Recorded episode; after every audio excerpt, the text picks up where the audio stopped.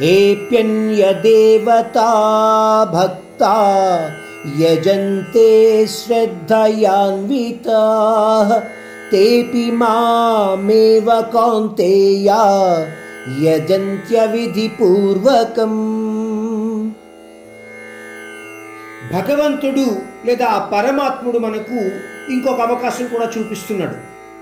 సామాన్య మానవులము అయిన మనము నిత్య కోరికలను తీర్చుకోవడం కోసము అనేక రకాలైన దేవతలను మన కోరికలకు అనుసారంగా పూజిస్తూ ఉంటాము మనలాంటి వాళ్ళని సకామ భక్తుడిగా కూడా చెప్పుకుంటారు అని విన్నాం మనం.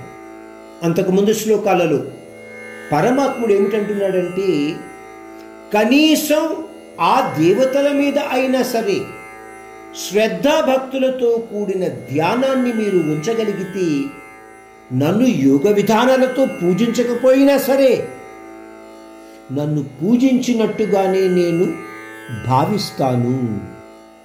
అంటే భగవంతుడు మనకు కొంత భక్తి విధానంలో కన్సెషన్ ఇస్తున్నాడేమో అని కూడా అనుకోవచ్చు. ఇంకొక రకంగా అర్థం చేసుకుంటే ఆ పరమాత్ముడు అన్ని దేవతల యందు కూడా లీనమై ఉన్నాడు కాబట్టి ఆ దేవతలకు అర్పించిన అనన్య భక్తిలోంచి ఆయన కూడా మన అనన్య భక్తిని యోగ విధానాన్ని గుర్తిస్తాడు.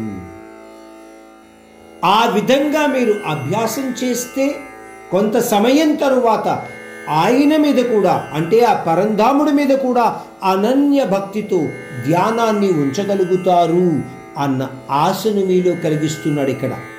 అనన్యమైన మరియు శ్రద్ధతో కూడిన భక్తి ఉంటేనే ఆ పరమాత్ముని యొక్క అనుభూతిని మీరు పొందగలుగుతారు. అందువలన మీ నిత్య దేవతలను అంటే మీ ఇష్ట దేవతలను పూజిస్తున్నప్పుడు కూడా అవసరమైనది అనన్య భక్తియే.